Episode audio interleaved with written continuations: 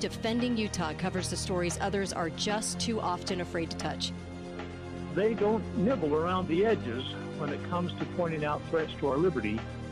They're not afraid to name names and call out organizations. This is Defending Utah Radio, every Friday morning at 9 on K Talk 1640. Defending Utah. Think right and wrong, not right and left. Join Defending Utah because if you're not already on a government watch list, you should be.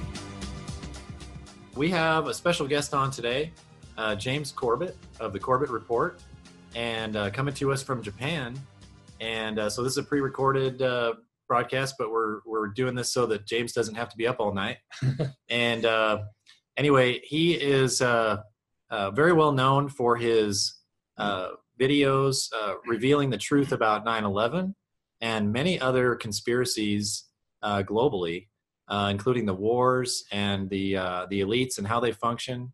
And um, he is a very good source for truth uh, if you're searching online. In fact, uh, one of the few YouTubers that's still left. Um, uh, most of them have been completely censored off the internet, and James, because of his original content, has managed to survive a lot of that and for having his own website and maintaining it so well. Anyway, we're just privileged to have you on, James, and uh, uh, hopefully I did an okay job of, of presenting your your uh, you know what you do but uh, maybe well, you did more than okay because you mentioned my website, which is something that a lot of people leave out. They always say, "Oh, go what look him up on YouTube." No, don't look me up on YouTube because it's getting harder and harder to do so. And someday I am going to be censored off of there. Look me up at CorbettReport.com where I have everything backed up. You can get it from my servers. You can get That's it through fantastic. alternative media platforms. I have a lot of different ways to get the material, not just YouTube. In other words, you're forward-looking and you're you know what's coming down the pike. Uh, we just did a show with Jeff Sieh on uh, media censorship, and uh, I, I, think he's had uh, I don't know at least 10, 15 channels destroyed, and uh, I don't know how much content he's lost in the process, but uh, I'm glad you've been backing things up. Yeah, well, I've been talking about this since I think 2008 or 2009. I remember there was something called uh, Veracity Video dot yeah. com i think it was at that time that was this like oh you know youtube's get, getting censored and controlled it's bought out by google and i was all on board with it and i was backing things up there and trying to promote it. It actually got too big i think at a certain point and they just didn't have the server space and the bandwidth to deal with it so it went under. And that's the way that a lot of these alternative platforms have been going until recently the last several years and now we have web torrent technology and ipfs and other ideas for how to distribute this so that we actually can compete with a Google or something like that that has obviously billions of dollars to invest in infrastructure all around the world and serve out these videos, it's never going to be as convenient as yeah. YouTube. Of course, that's the easiest and most convenient way to get information because you just click it, it works. You know, of course, they have this incredible investment behind yeah. it. Servers but, uh, everywhere. Yeah, but convenience comes with a price, and that price is freedom. And uh, if you care about the freedom, you're going to have to take a little bit of inconvenience and maybe teach yourself a thing or two in order to try out some other platforms. It's not even that difficult. I mean, my website, there's a big player there that's that's linking from my server. You just click the big play button. it shouldn't be that difficult, but people are just so ingrained in their habits of convenience. Yeah, it's true. And then speaking of tyranny and uh, and freedom, uh, here in Utah, we've got the probably the largest. I think it's the largest uh, data center um, in the world. The NSA Spy Center is located yeah. right here. We drive by it every day. In fact, there was a fire. I was just driving up north yeah. earlier. There was a fire off next to it, and I thought, "Oh, good, is it burning down?" And such luck. you know, I but, was. Uh, uh, yeah, actually, before we were recording, I said I know nothing about Utah and I've never been there. But I did do an interview years ago about nullify the NSA um, with. Um, Michael Maharrey of uh, the Tenth Amendment Center, and he was oh, talking oh, about fantastic. Yeah, he was talking about the NSA Center there and how people uh, uh the uh, the movement to try to get uh, stop the water supply to the to the NSA data center and what have you, so they couldn't cool it, so they wouldn't be able to run it. That That's kind of right. thing. Great yep. idea. Unfortunately, it didn't quite work yet, but you know, it's a way to start. Working on it, and just for our listeners as well, just kind of more an introduction um, one of your videos uh, beyond just the kind of covering things that the real news that isn't talked about you also do a lot of really good history videos. I loved your world war one history series. Um, and that was something we actually passed out to to all of the defending utah members and i spread it out to my influence because that was just it's important. Some people sometimes you forget that understanding history helps you understand what's going on today. And so that was a really really good video yeah. and a really important video. And and that's exactly why i made that. Um, it was 2014 that i started thinking i should do a world war one documentary because you know 100 years and i was thinking about the different parallels and there's just so many different things that that match up with what was going on 100 years ago and we didn't learn the lessons of 100 years ago. So it ended up taking me four years to put that together and eventually get it out but i'm glad i did because I, I, do think it is important and uh, it's an important piece of history. But on the censorship note guess guess what? Youtube did. They age restricted parts one and two so you have to be signed in and 18 years of age to watch my world war one documentary. World war one. Wow. you, you must be of age. We actually i've got a, a uh, 16 and a now 18 year old and um, just last year, I made them watch that for their world history class. Yeah, uh, this is the this is the the nightmare scenario for certain people. Uh, Chris Hayes did a tweet uh, of M- MSNBC. He did a tweet uh, several months ago about imagine you're a high school student and you're assigned a project on the Federal Reserve, and you type Federal Reserve into YouTube and you get this. And he posts a screenshot of my Federal Reserve uh, documentary. You're like, oh no, oh think of the poor children. Um, oh, it's so kind funny. of funny but uh, as he as he said at the time at that time if you type federal reserve into youtube i think it was either number one or number two search result the next day after he made that tweet you type federal reserve into youtube it's not there anymore um, I mean, and then I get people saying, well, if you type in Century of Enslavement, History of the Federal Reserve by James Corbett, it's right there. that's not, that's not the point of this. The point is people are searching for Federal Reserve and trying to find information about that. I'd like them to see this information. Yeah, and of the, course, that's what they're going to clamp down on. The level of censorship is just off the charts. I mean, I, it used to be, and I, I did a lot of my waking up with YouTube. Um, and uh, of course, your 9 11 video was part of that and uh, along with a lot of other content out there. And it just uh, within the last two years, it seems like now, unless you're looking for CBS and NBC, uh, you've got to go elsewhere. In a sense, we were in the golden age from about 2005 to about 2015, 16.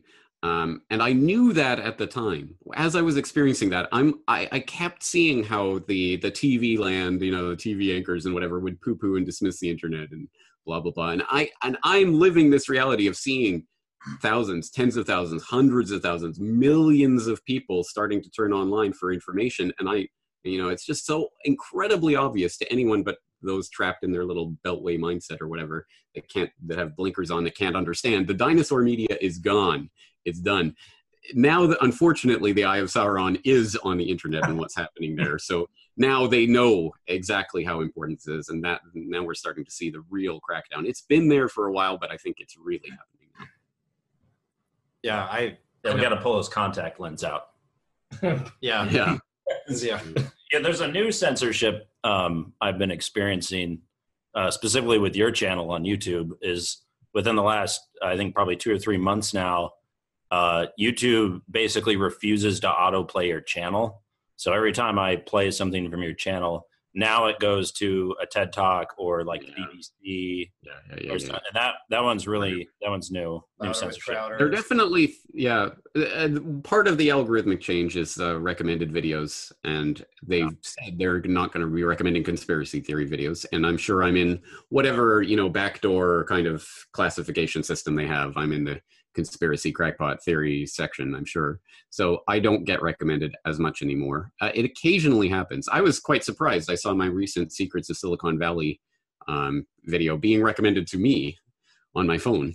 and, and sometimes, sometimes I'm signed in as me on my desktop, and I still get my videos recommended to me. I'm like, what's the point of that algorithm? I don't even get that. But this was me signed out on a different device, and I was getting it recommended to me. So I'm like, oh well, that one broke through somehow. Yes, you know, the redundant department of redundancy, and probably did it. Well, but yeah, it's definitely the uh, the search. Um, search is getting more and more difficult. I actually did an experiment recently on a different device. I just typed in Corbett. You'd think that would be pretty straightforward. I mean, there are other Corbetts. There was some Tom Corbett, governor of Pennsylvania or something. There's some Corbett National Park in India. Yeah, who cares about that guy? Some stuff, right? Yeah. But uh, so I'd expect a bit of that. But it was like literally, you got Corbett Report channel and Corbett Report Extras channel, but all of the video content, it was all either people interviewing me or reposting my stuff. None of the videos were from my channel. So again, hmm. they're they're doing this. It's it's starting. Well, and I have to say, if if we ever get the chance to create our own news network, um, I'm putting. Well, my nomination is for you to run it. Uh, I you when it comes I to don't need another thing on my plate.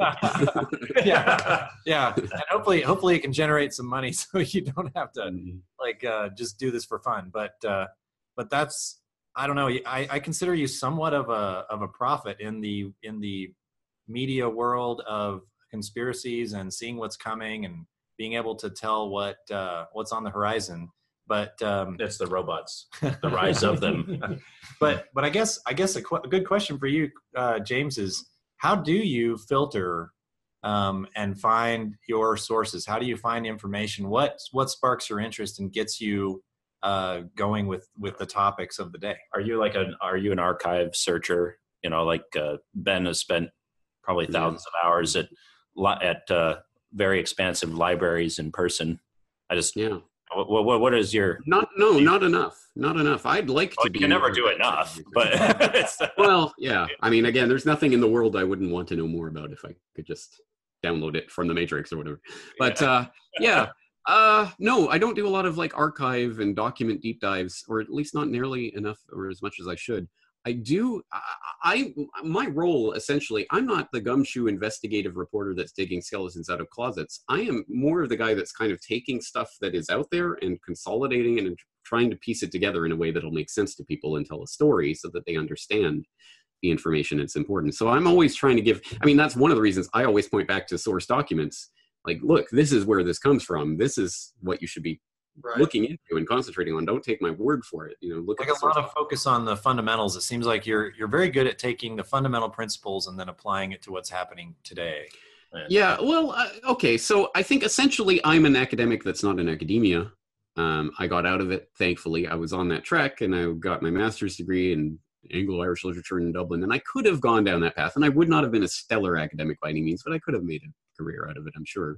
But I didn't, I, God, I could not think of anything more horrible than the idea of doing like seven years on some PhD thesis on some extremely tiny little topic and you know you know everything in the world about stories written about cyborgs in the 1940s or something or whatever it is like some ridiculous piece of I believe trivia they were called automatons back then. Uh, Now I wow. want you to do a video about wow, you know your stuff. Yeah, very good. Yeah, no, I because I, I say that because one of my TAs in one of my classes was doing a thesis on robots and automatons in literature in the 1930s or something. I was like, oh, I just, I'm sorry, I'm sorry, Corbett. I you're right, you're right. But there you go. So I that's kind of anathema to me and who I am, and I, I never wanted to go down that road. So I I I never wanted to go down this road. I never thought I would be doing this kind of work, um, but it just kind of happened. I, all, I was getting all this information. I'm like, well, I got to get it out somehow. So what I do essentially is what I was doing back in my academic days is writing essays. I mean, essentially that's what I'm doing. Now they're in the form of podcasts or videos or or articles, but they're essentially like essays, and you just take you you, you understand this from a certain perspective. So you, you take this piece of information, this piece of information, and go, hey, look, those pieces fit together, and look, this makes a story, and that's essentially what I do. So I'm not. I would like to be the guy sitting there in the archives and digging out documents that no one's ever seen, but I tend to be more the guy that's synthesizing stuff that other people have researched, and that So- comes through something like the World War One conspiracy, where I mean, you want to give props, give it to uh, Docherty and Macgregor, who wrote uh, Hidden History of World War One. I. I mean, that's incredible awesome research that they did. It's extremely thoroughly documented, several hundred pages. Actually, put the, their two books together, it's over a thousand pages. I mean, it's it's incredible. And then a, a guy like me comes along and takes and synthesizes that information into a sort of watchable, you know, ninety minute documentary, and, and Which is millions very- of people watch my documentary, and you know, maybe thousands of people read the book. It's kind of a travesty that way, but th- this is my role. This is what I do. But I I think along those lines, something that we get asked a a lot is, um, how do you know who to trust? Who do you go to for trustworthy news? And you know, because you're you're talking about synthesizing, but that means you've got to load, you got to you got to filter through a whole lot of garbage before you get Mhm. something that you can synthesize. And Yeah. so, what what are some of the tools that you use, either mentally speaking or otherwise, to be able to filter through the garbage and, and narrow it down? Like, because how many books are there on World War One where most of them are just propaganda to promote, you know, the the, the globalist agenda? Yeah, that's a good point. Um, yeah, because as uh, I did a, a follow up, a Q and A about World War One after I released the documentary, where I went through a bunch of the books that I consulted, and yeah, I mean, like Hidden History World War One or Lord Milner's Second War or those types of books. But then you have the very mainstreamy books, the Barbara Tuchmans and what have you, that, ugh, you know, just repeating propaganda. And how do you how do you discern the difference? Well, uh, I, there are many ways that I can avoid this question. One of which is to say that any any any criteria that I give you for how to decide, you know, what is good or bad information is something that you could be using yourself. And you should be using for example on me. Well why would i trust what james is saying?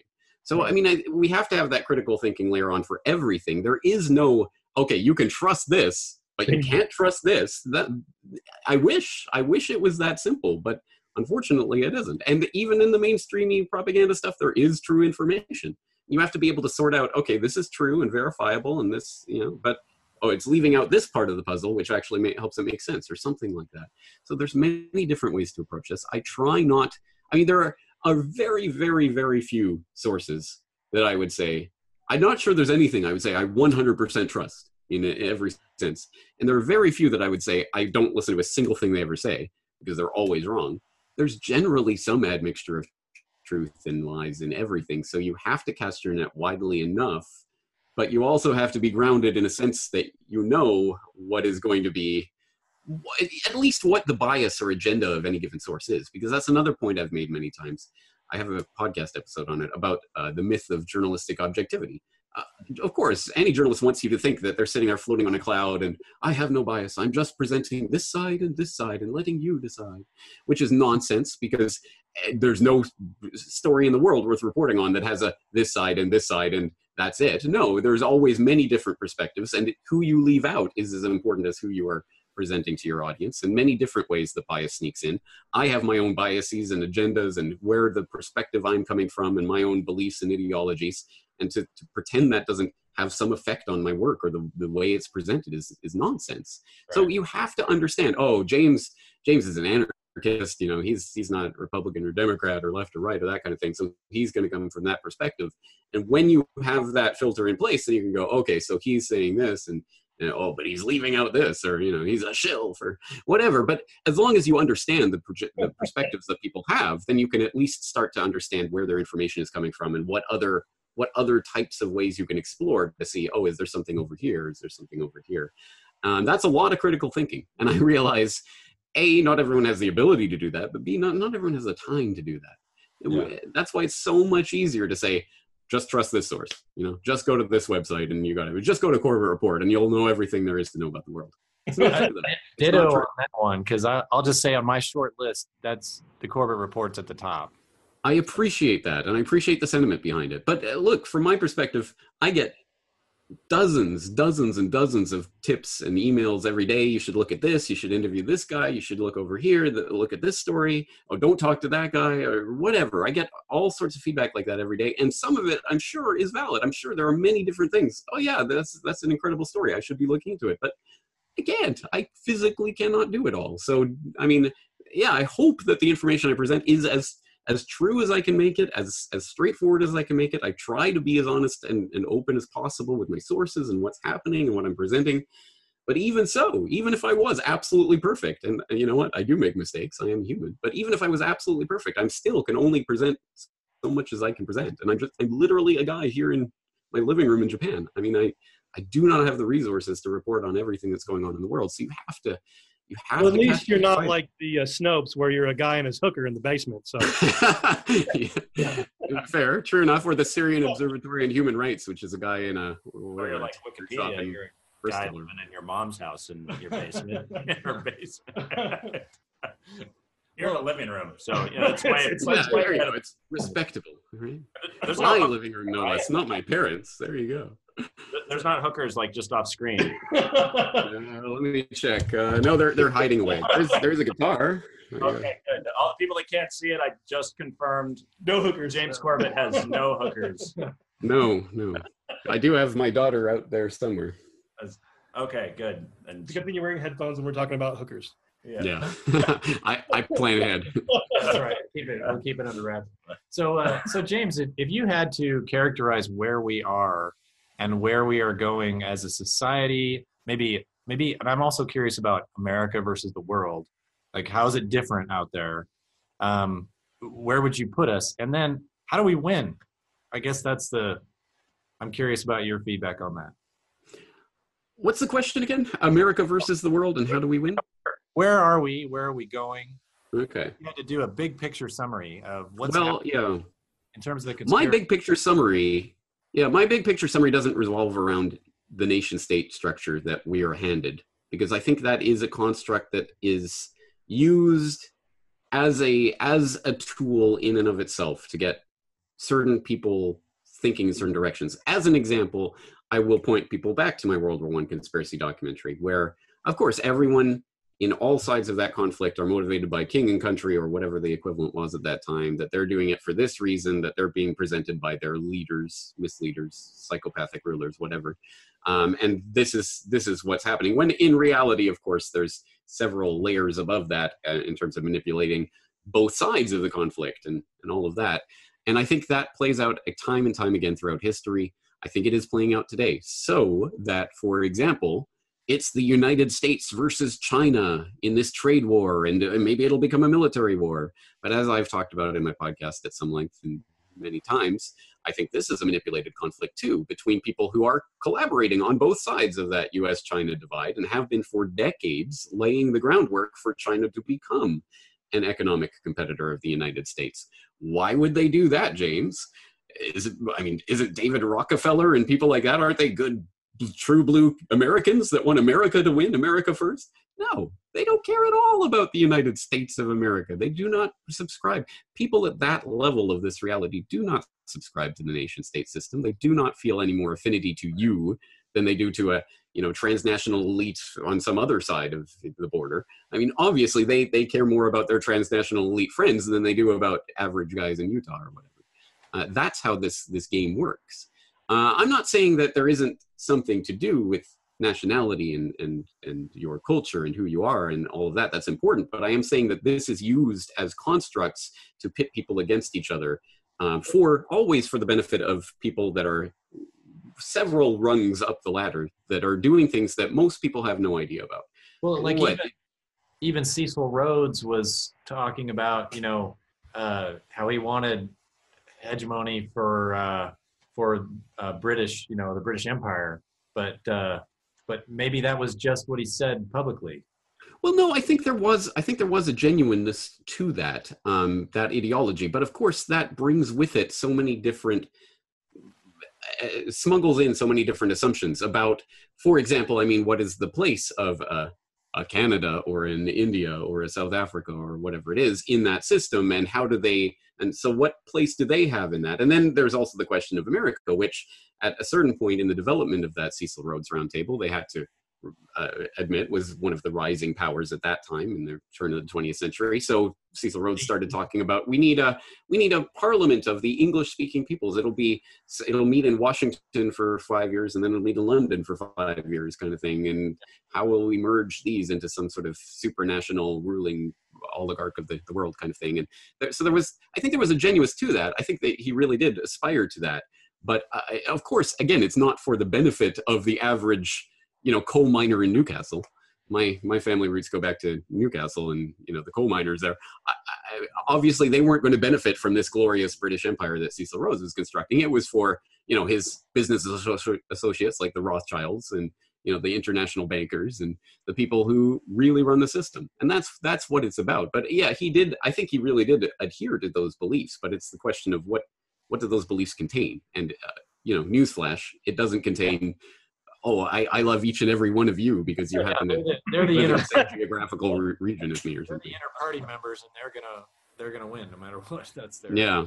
But but people do get yeah, it is an effective propaganda construct because then people can be rallied around to support the people who don't give two cents worth about them. I don't care about you. But but hey, we're all on the same team, right? Because look, I'll wrap myself in the flag and therefore you have to support what I'm doing. That's an important aspect I think people forget about is yes, they're trying to build a global government, but I don't know if you've if you've read this issue of Foreign Affairs. This is from the um, was it uh, March April of this year. Foreign Affairs talking about the new nationalism, and it's all about how they're they have to promote this nationalism and how you know that that they are using that to be able to pit people against each other. Yeah.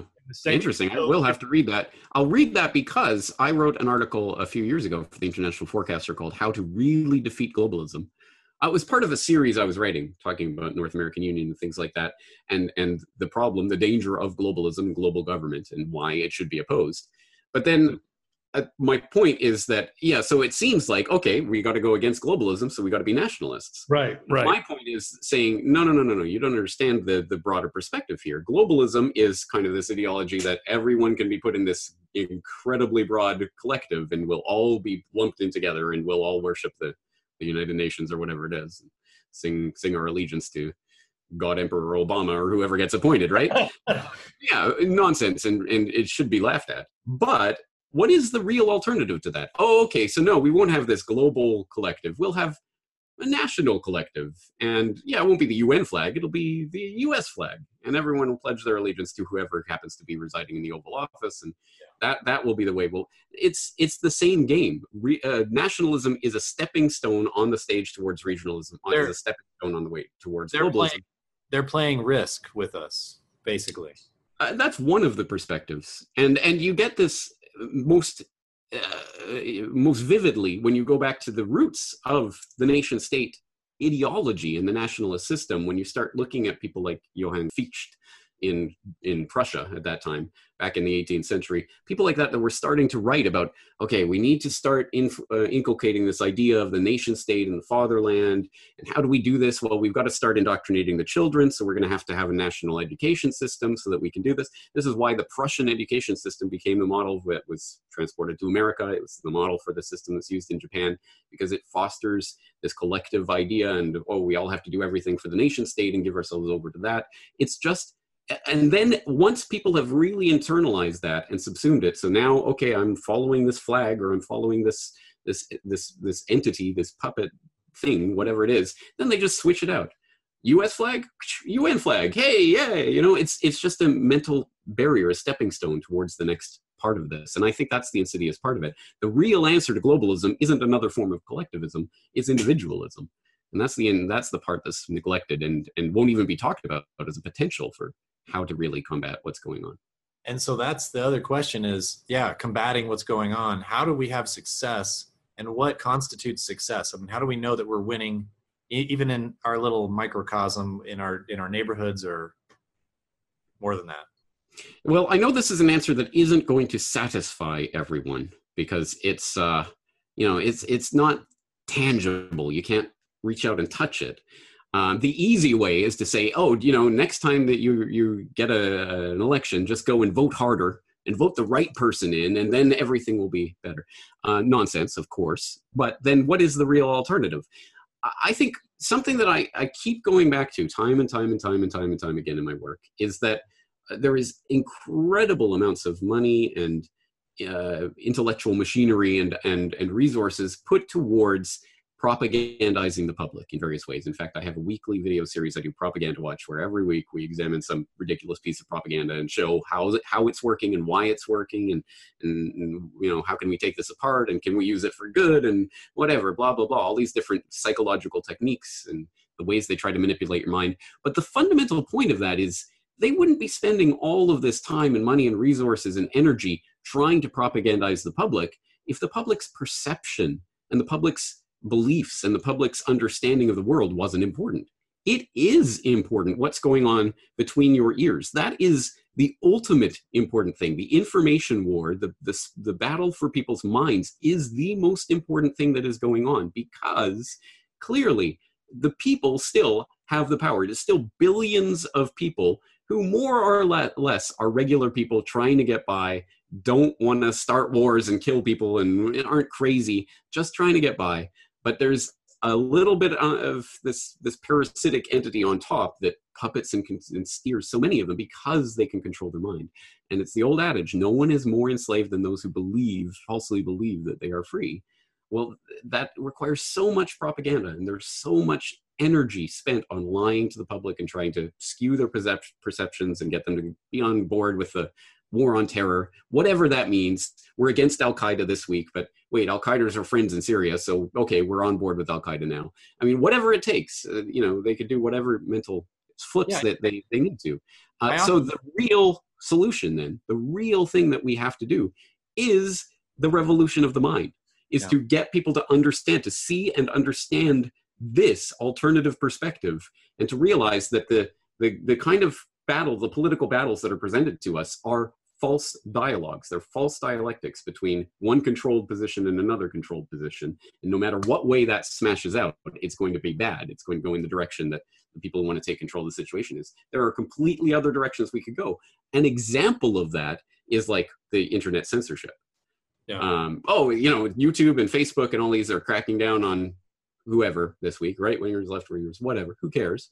Well, then the answer is government regulation. And there you go. Now we're going to have a good system.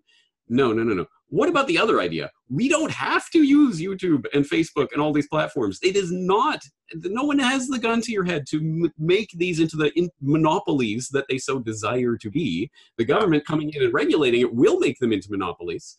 But no, yeah. we have the choice. We can pursue alternatives, and it may be harder, and we may, but if we understand why we need alternatives and why we need to support them and why our participation in the process is important, then we can actually make a difference. But it all comes back down to that why. And if yeah. we can really show the why to people, we can yeah. have a, a, a, market difference and an impact. And that's, again, that's exactly why they are trying to clamp, clamp down on the internet and the free flow of information on it because they know this is making a difference. We are having an effect. It's like we have to teach them the, what the motives are of these people, and we have to teach people to think critically so that they can for themselves discern. You know, it assuming assume when you watch the media, assume they're out to to uh, deceive you. What would be jump into their shoes? What would you do if you're really clever? How yeah, would... that, I mean that's that's one of the basic things, forms of media literacy that we should all be learning. Just just take the adversarial position when you're being presented an argument. Okay, so they're saying this. So what are they not telling me? Who are they not talking to? What are they not talking about? Right. What what about the information they're presenting? Has that been manipulated? What source is it coming from? All of these basic things you have to do whenever you're encountering any source, and that goes back to the fundamental question what sources do i trust or what do i don't trust? Again that, that's an individual case by case basis and even mixed in with lies there's usually truth and how can you sort those two those things out? Just basic points about this is what's important and again as i say not everyone has the ability or the time to go through that process with all the information they're encountering and hey i mean i'm not on a high horse me too uh, if i'm not mechanically inclined if something's wrong with my car i'm going to have to take it to a mechanic and I might take it to a second mechanic to get a second opinion. But at any rate, I, at some point, I'm going to have to trust that this guy isn't trying to screw me over. Somebody's got it. So, but so we all have to delegate some of our authority at certain times to different people, and we all have to have some sort of system in place for, uh, you know, how much can I trust this, and is this guy trying to screw me over? And you know, sometimes you might get screwed over, but at any rate, you put that into your engine and calculate that again. So next time, hopefully, you'll be better prepared. Um, these are the types of things we all have to be doing constantly all the time, and it is work. This is the thing that no one wants to hear. This is why it's not a satisfying answer. Right. There is no basic, easy switch. Flip it, and now, okay, now you trust. You trust this or that. No, you have to work constantly. It is an uphill battle, and most people aren't aren't going to do that if there is an easy, convenient way for them to go. Which so, is one reason why we should be building easy and convenient alternatives. I mean, there's no reason why BitTorrent or whatever has to be so complicated that the average person can't use it. We have to take some of those basic design features that YouTube and whatever else are so good at doing and try to build them into the alternatives. And that that's for everything else. I mean, the alternative currency systems and whatever else we come up with has to be there has to be easy on ramps for people because that's just human nature. So this is one of the things I think leading up to that is um, what I like about what your program does is it doesn't focus on you. You try to ignore it seems like what the mainstream media is talking about because usually what the mainstream media is talking about is is propaganda and designed to get you to not look at what really should be looked at. And so what's interesting is there's something that the media was ignoring that just happened to become mainstream news now, like um, connected to the Pizzagate and the Epstein and all the sex trafficking. They were ignoring it, calling it, poo-pooing it, saying it was a conspiracy theory. But now it's mainstream news. They've arrested him, and now it's a big deal. Why do you think they made that shift? What what what's going on there? Do you think? Excellent question, and it remains to be seen because it remains to be seen how this plays out. Hey, look, I'm not one of these mega QAnon guys. I don't get. I'm not into that. I just don't believe it. But why we like you. Hey, if it were true, you know, I I wouldn't be totally happy with it because I still don't want to trust the intelligent, the good guys in the intelligence agencies. Even if some sort of aspect of this were true and they really are, you know, don't worry, they got a secret plan and they're going to crack down on all this. Well, hey, you know, good. I'm not I'm not gonna stop that process. I mean, if that's the way it plays it's out, great. stupid and it's not realistic, but if it is happening, then great. Yeah, sure, exactly. I'm not holding my breath. Let's put it that way. But you never know. And sometimes these people do get scapegoated, and sometimes there are different factions, and when they fight, the you know the the knives might come out, and who knows? But there's some interesting things may be revealed. That's why we have to watch very carefully the development of the story, and we'll see if Epstein commits suicide in jail or whatever it is. I mean, who knows? But some interesting things are going to happen. in, in the jail. In the jail. Well, that, that's something that we just came across recently, uh, going back to 9, uh, not 9/11, before 9/11, the Oklahoma City bombing. Um, the uh, we there's a, a lawyer uh, here in Salt Lake whose brother was Yeah. thought to have been, you know, John Doe number two, and he was, you know, he suicided himself in, in prison, and they found the real John Doe number two. He died in the exact same way, and so we've recently got um, uh, the actual statements and uh, affidavits from Terry Nichols, and so going through that that data, but the same type of thing can happen. I forgot about that. That's another thing I know about Utah because I have interviewed Jesse Trentadue before about his brother. I have the Nichols Declaration up on my site. So yeah, I've talked about this before. He, he gave us the transcript of his uh, interview with that guy in jail that apparently nobody has had. Yep. And the judge tried to keep uh, keep him from talking to anyone. Uh, this is the only thing that's ever come out from it. Yeah, pretty pretty amazing, incredible story. Again, if you presented this to people who were not being cognitive dissonance and had not built up mental barriers around it, just in and of itself, it's a crazy story, an incredible story that deserves attention. But for some reason, it doesn't get attention. Yeah, I was I was I was uh, pleasantly surprised to see it on Lew Rockwell's. Um, he did a number on it on a podcast. That's how I found about out about it years ago. So before we let you go, I know we're running out of time on our side as well. Um, something else we want to let you know about Utah that that uh, maybe you haven't known before is um, we know about Skull and Bones at Yale, but what uh, I think most people don't realize is there's a, a second Skull and Bones chapter that we recently discovered, and it's at the University of Utah. I had no idea about that. and there's been a lot of major players, political leaders, of course. It was started by a Yale alumni in 1919, came out to Utah and started at the university here. Hmm. And so we've been able to find a lot Is of it it. called Skull and Bones? It's called Skull and Bones, yeah. Okay, interesting. Because I know there are a lot of those types of things all around the U.S. Uh, university Yeah. system. Uh, Truthstream Media had a great video up about that about a year or two ago. I can't remember the name of it. Something about secret societies, and they went through all these different secret societies at many different universities all around um, the U- the U.S.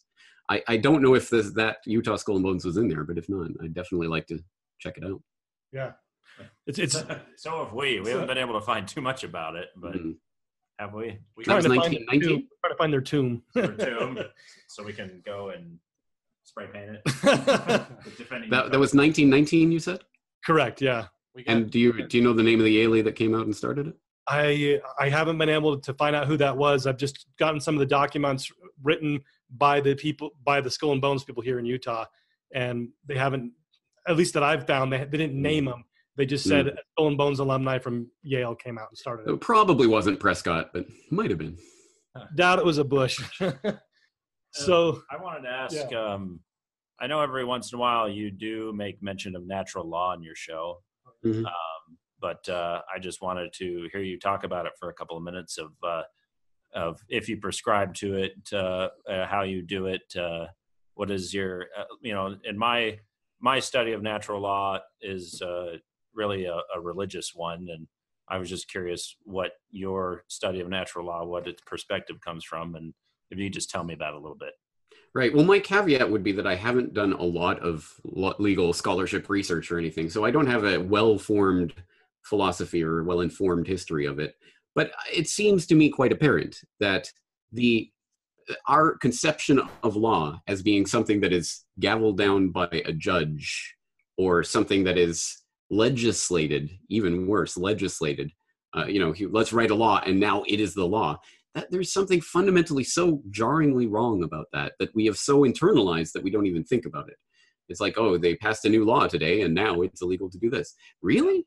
Well, why? Like, does something change in the universe now? It, you know, the moral fabric of the universe has changed. No, of course not. Now it's just that you know this group of people have decided for the rest of the. game. So it seems to me there has to be something more at base. And it, uh, the obvious thing to say is, well, uh, there isn't. There is some form of natural law, and you know, I don't care what religious uh, belief you subscribe to or don't subscribe to. We all, as human beings, we we we know this intuitively, uh, unless you're psychopathic perhaps it is truly different if you don't perceive a moral element to the universe.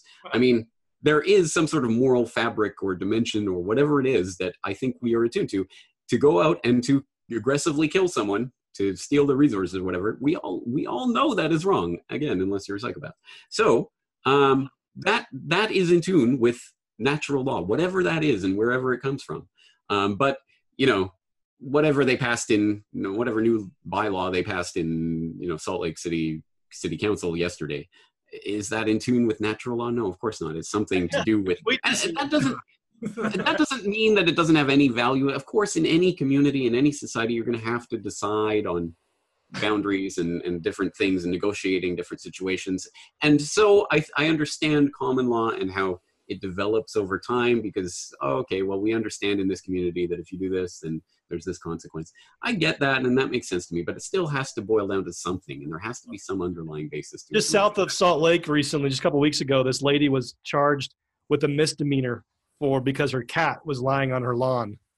And so, I mean, this kind of, but like you say, of course, that doesn't go along with natural laws. And that's just stupid. Um, but it can also be insidious. It's like you can be you can be charged in numerous municipalities around the United States for trying to feed the homeless. What kind of I mean, uh, that is that that that infuriates me in every possible way, in every sense. Yeah. How who could presume to have the uh, authority to, to legislate against something like that, and why? It's, it's just mind-boggling and it's disgusting. But, but again, eh, there are so many issues where they they kind of you can be bamboozled by the the sort of legislative side of it or the, what some judge said or the Supreme Court ruled this. But when you boil it down to natural law, it makes no sense.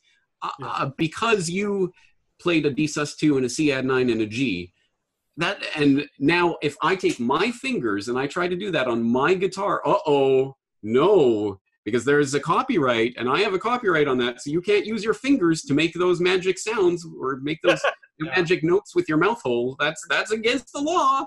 Yeah. What law? And what what possible way could that arise in a natural law system? It cannot. You cannot own ideas. That's one of those things where you look at it from that perspective. It takes on a whole different light than all this legislative nonsense that's piled up on top of it and that we've been indoctrinated into. So, James, you would be a subscriber then of the non-aggression principle. Uh, yes, yes, I would very heartily. So it's the only thing that makes moral sense to me. I don't. I mean, again, anyone who's trying to argue for anything else is just saying implicitly, I agree that we can use violence to get what we want. You know, in this case, when it suits my purposes. I, I gotta, I, I gotta tell you one thing. One thing, we, and then we gotta go. One thing, one thing before I let you go. So, like last year, you guys on uh, New World Next Week talked about that nurse in Salt Lake City that got arrested for not basically. Yep, yep, yep. yep. DNA I vaguely recall it. Yep. Yeah, and uh, yep. I just want to let you know my first response to that story was we made New World next week. You're so proud that Utah would do that. and when I heard when I, that happened, I thought, wouldn't it be wonderful if I could tell Corbett that ridiculous story? and here I am, like a year later. And I true. But here's my counter question to you. So yeah. what's what what happened? What's the updates on that? Uh, basically, I guess a little hell went through, and then nothing happened to her. She right? she won a uh, a settlement. She won a settlement. like six hundred grand or something. Oh. You know, so the state made a mess, and uh, we paid for it. It's fa- it was fantastic. Yeah, exactly. Yeah, that's the justice. Yeah. My favorite. Yeah, pretend yeah. legislation at its finest. Just all around. Mm. James, really grateful to have uh, some of your time, yeah, and uh, we we're gonna give a hearty shout out to you on the radio uh, for your your Patreon and your channel and uh, and your website. So uh, we do play your segments randomly. Yeah, on the we do. Radio sometimes. You've been on our radio show. Awesome. awesome. well, that's what it's for. Keep spreading it. Thank you. Uh, CorbettReport.com and you can find them also on YouTube uh, at Corbett Report. And uh, But don't watch it there. Watch it at CorbettReport.com. yeah, there you go. There you go. or BitChute or whatever, wherever you see it. And find them on Patreon for Yep. sure. So So, hey, thanks again. Uh, appreciate it, and we'll talk to you soon. All right. Thank you guys. Take care. The Corbett Report is brought to you by the Corbett Report subscriber. A weekly newsletter featuring James Corbett's International Forecaster editorial, recommended reading and viewing, discounts on Corbett Report DVDs, and once a month, a subscriber only video. Sign up today to start receiving your copy at corbettreport.com slash support.